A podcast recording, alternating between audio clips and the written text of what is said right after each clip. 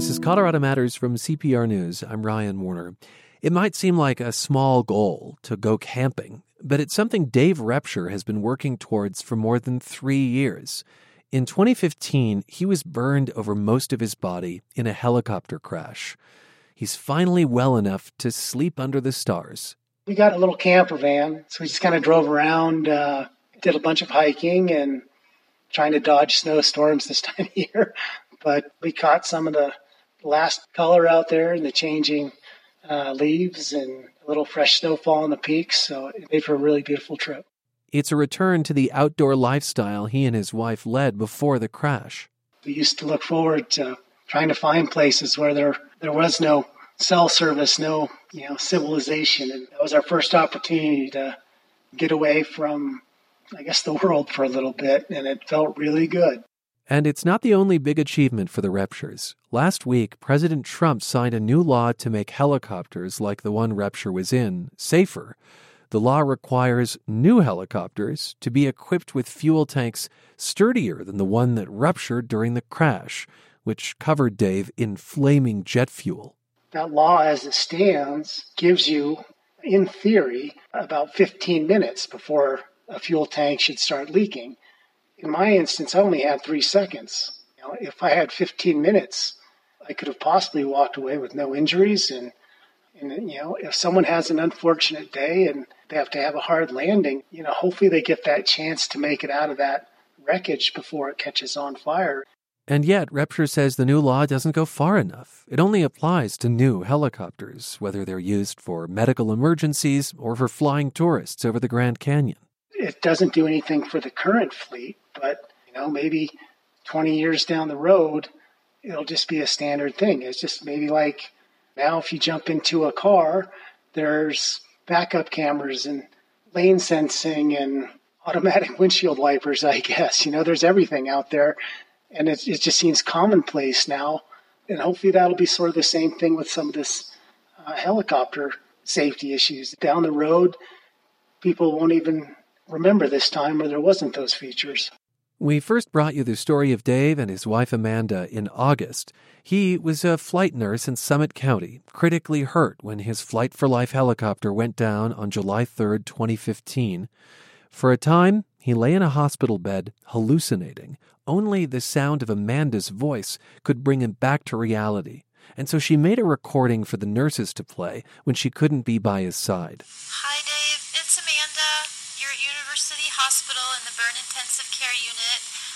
over at the apartment just five minutes away, and I'll be back to see you again in just a little bit.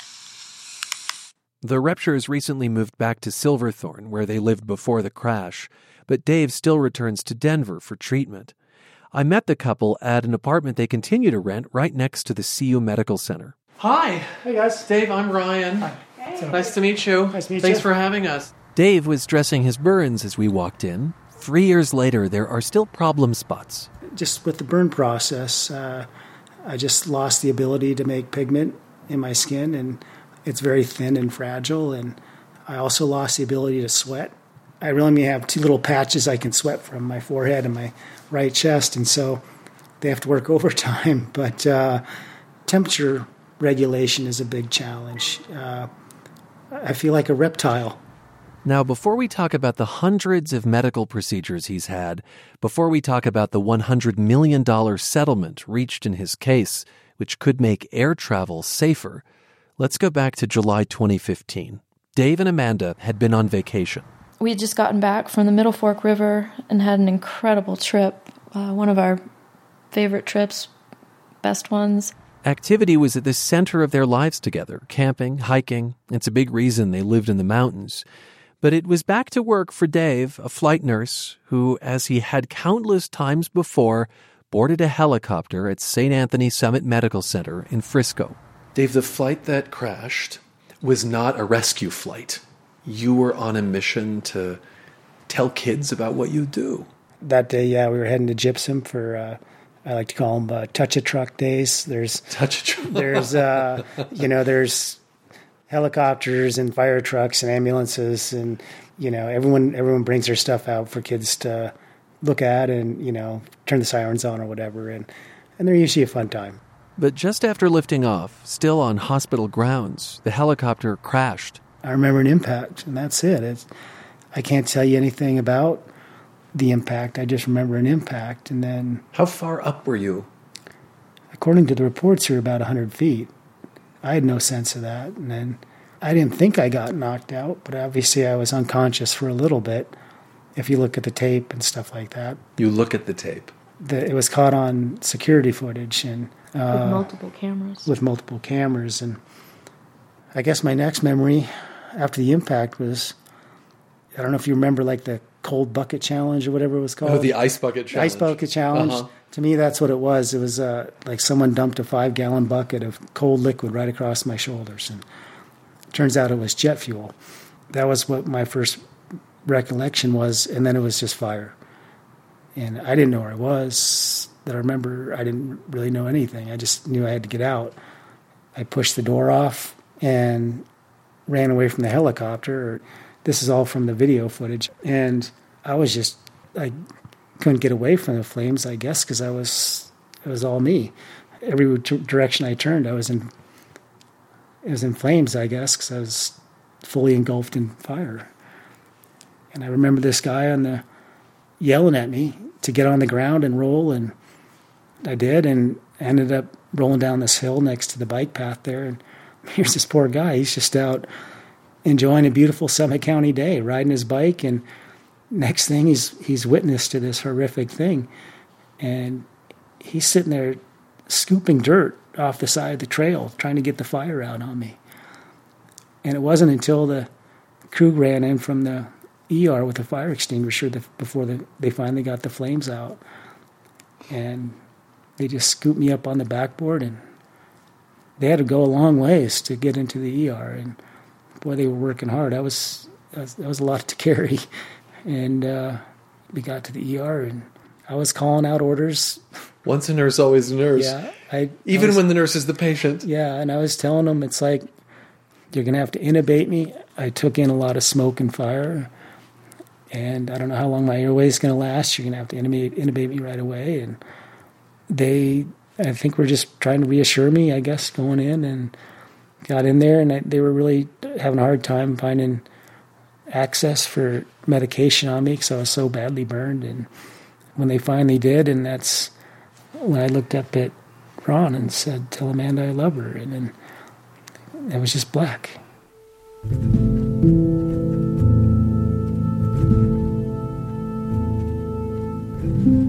The crash ultimately killed the pilot, Patrick Mahany, and injured Dave's fellow flight nurse, Matt Bowe, though less severely.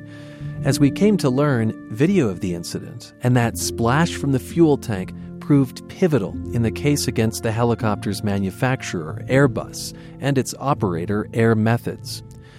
Meanwhile, across town, Amanda Repsher's phone rang.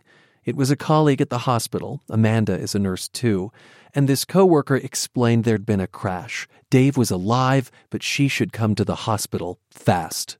And it was July 3rd in Summit County, which is bursting at the seams with traffic and people. And, and a lot of people have asked me what I said or what I was thinking or what I did during that drive, and I honestly don't remember. I just know we needed to get to the hospital. And when we did, I, I jumped out and I ran into the ER. And I got into Dave's room and I took one look at him and I knew he was so badly burned. I just looked up and I was said, you know, uh, what's his core temperature? How much fluid have you given him? And I just went into nurse mode, and everybody was like, Amanda, we got it, we got it. And uh, I just stayed with him, and everybody was doing their job, and it was an incredible feat for all those mm. people in that ER because it wasn't just Dave, it was also Patrick and Matt, and all three were critical. And all these healthcare workers that they knew. It, it was all family, taking care of family in a time of incredible crisis. And I've thought about that, that there's not too many times I think that you can look at a situation like that for the medical team and they were all doing their job amazingly. So when the helicopter came to get Dave. Take him to Denver. Take him to Denver. I knew I couldn't fly. I mean, I know all about all of that, but I asked anyways because I was honestly afraid he wasn't going to make it to Denver and I wanted to be there with him.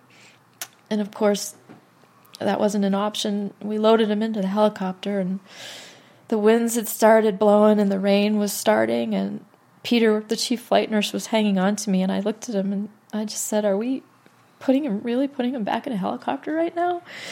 Is he gonna be okay? And he just said, Yeah, they'll be okay, Amanda. And I knew if he wasn't in a helicopter and he didn't get to the burn center as fast as he could, he wasn't going to make it. So they lifted off, and then I went into the ER and I said I needed to see Patrick. And our friend was outside the front door and he just looked at me and said, the door was closed. And he said, Amanda, he didn't make it. And I opened the door and I walked in, and Karen was there with Patrick. It was just the two of them. And I hugged her, and we were both crying. And she said, Amanda, I don't know how I'm going to make it without him. And I said, I know. And the whole time I thought, this is going to be me. And I didn't know how I was going to do that. I walked out of the room and I collapsed.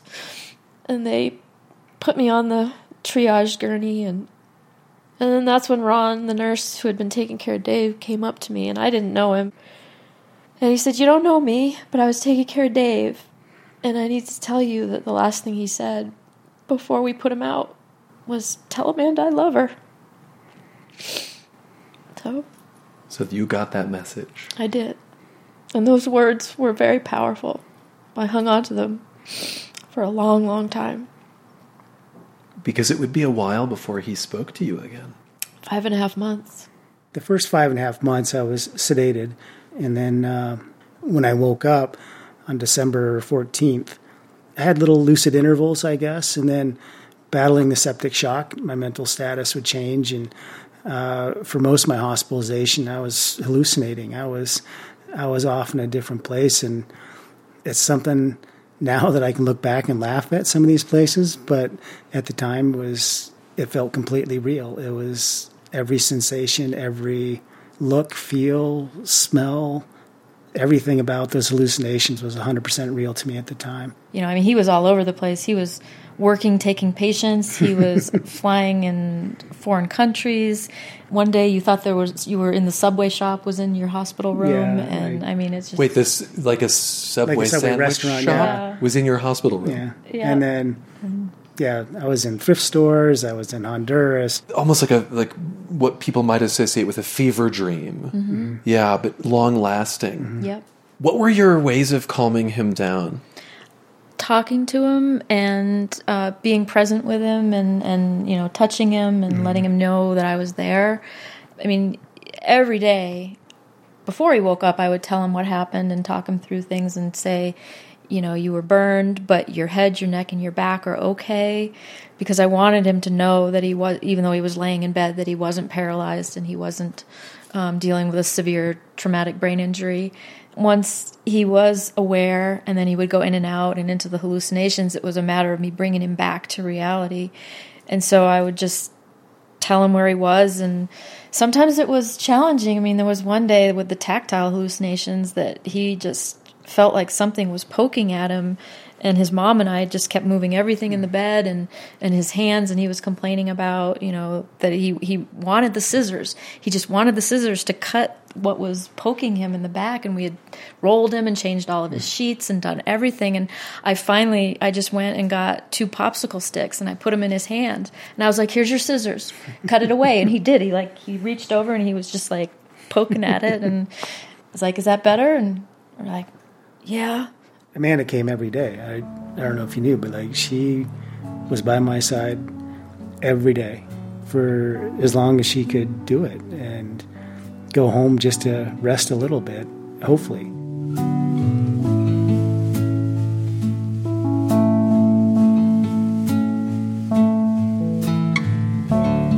The fact that Dave had made it even this far is arguably a miracle. Doctors had actually given him a below zero chance of survival. there's a formula that the burn team uses to calculate survivability when you first come in. It's based on your age, the extent of the burn, and complications that you face.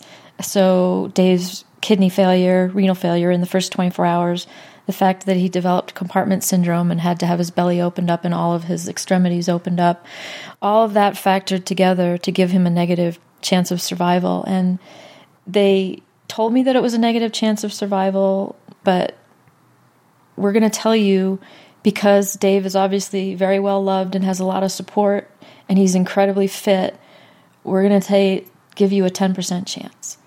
And we didn't find out until later in his medical record that it was actually 140% mortality rate.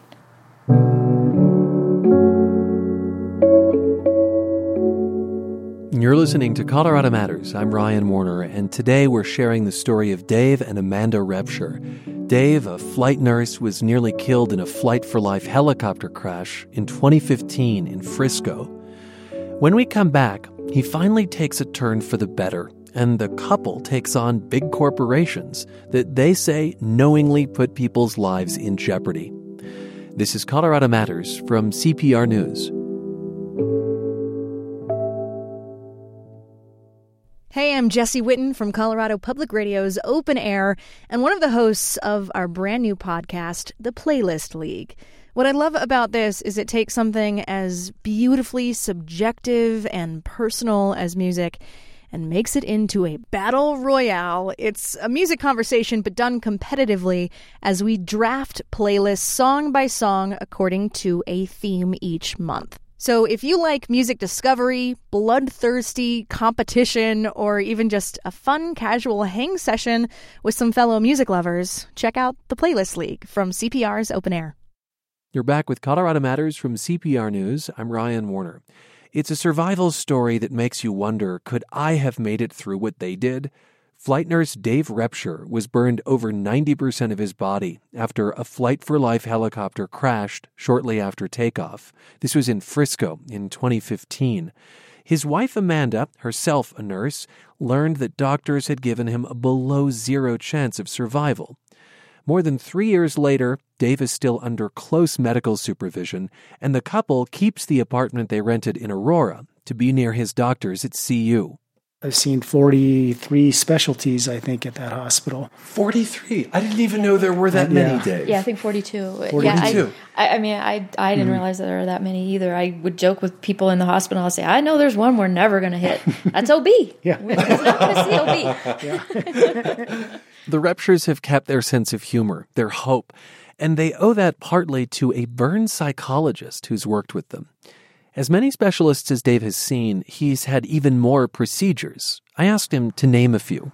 I don't know if it'd be easier, but I, You want me I've to- had 52 surgeries. I've, you know, it's 51, Yeah, I think 51. 51 surgeries.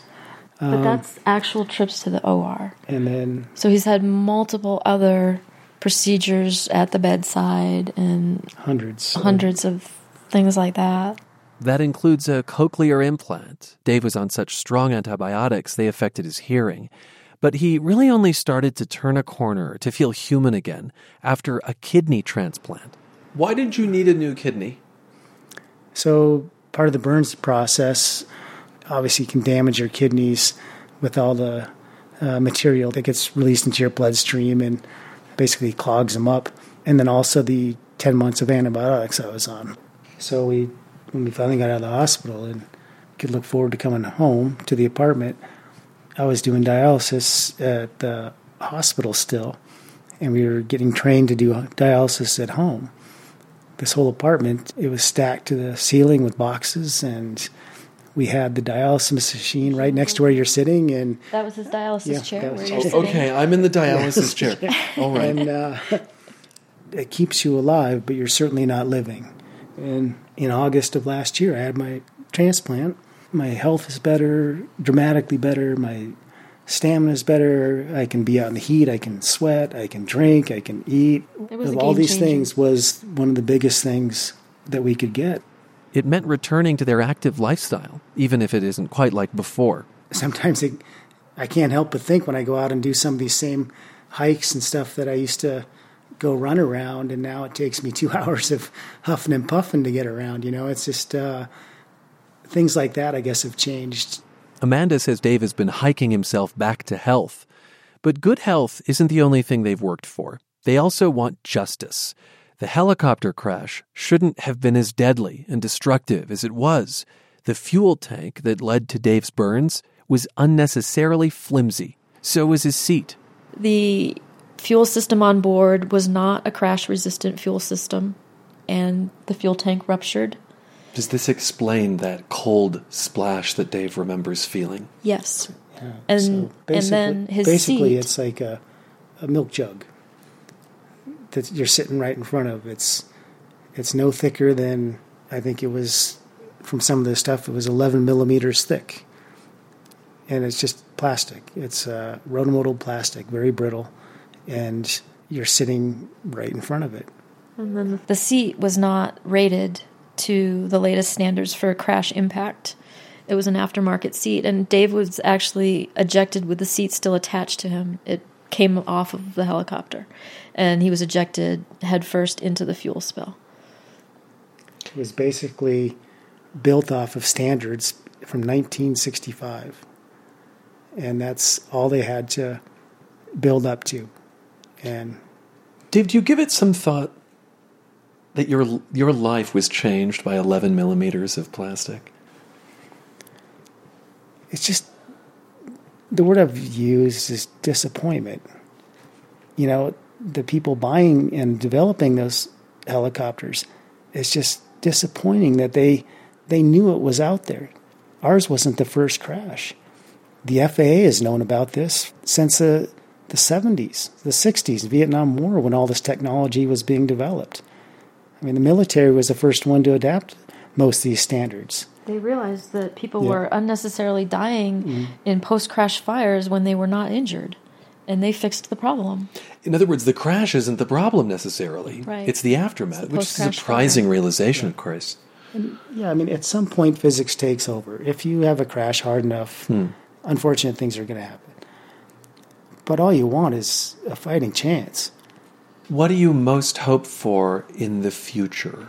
Well, our biggest hope going forward was that even if one person, and that's it, if just one person in the future can walk away from something like this, then it'll all be worth it. We hope it'd be more than that. A lot of people need to take a little more responsibility for this. And industry needs to change their behavior. The regulators need to change their behavior.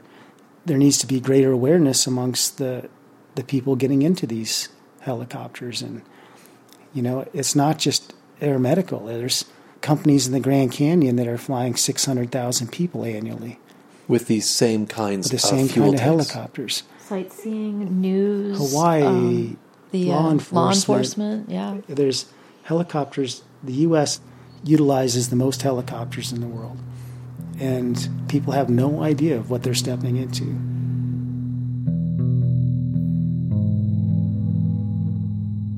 As for what caused the crash, federal investigators said it was likely a preventable hydraulic issue. The Repshers sued the manufacturer Airbus and the operator Air Methods and eventually settled for $100 million. The couple will use some of the money for a new foundation, partly to help other burn survivors. But the settlement will also pay for Dave's lifelong medical care. I wouldn't wish this upon anyone, but seeing how people can come together when they really want to, it's been been really special. It's stra- strangers. We were at the Fourth of July parade in Frisco, and a woman that we didn't recognize came up and just had tears in her eyes and said, "Can I hug you both?" And she gave us both a hug, and she's like, "I pray for you both every day, and you're just amazing." Mm. And I mean, what do you do with that except share and mm-hmm. pay it forward, and you know, just do what you can to help others. Thanks to both of you for being with us. Thank you. Thank you for having us.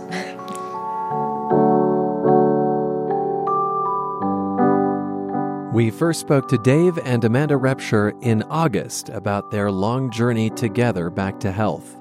Since then, President Trump has signed a law that requires stronger fuel tanks, but only in new helicopters. There are photos from our visit with the Repshers at CPR.org. Michelle Fulcher produced this segment with audio engineer Michael Hughes. Music by Poddington Bear. This is Colorado Matters from CPR News.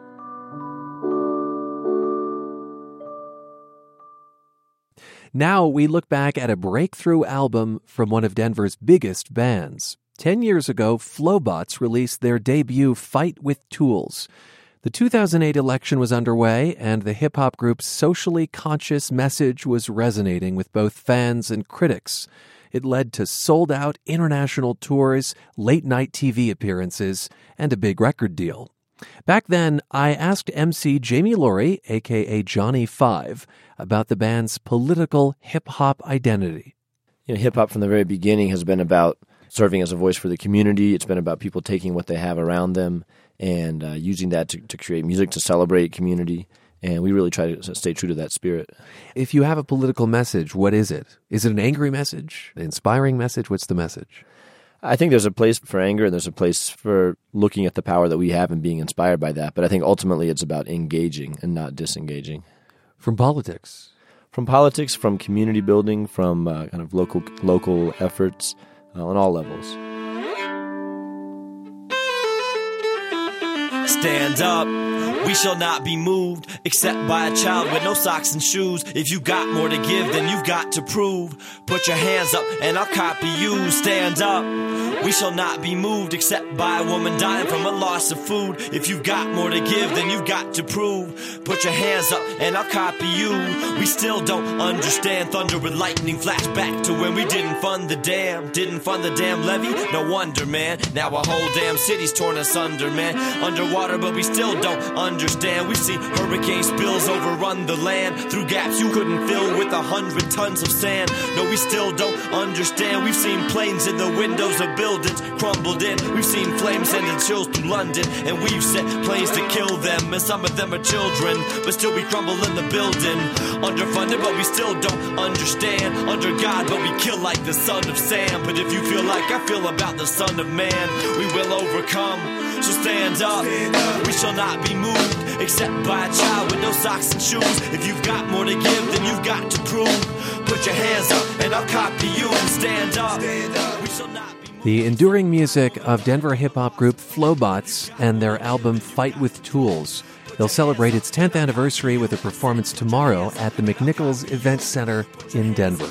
This is Colorado Matters from CPR News. We shall not be moved.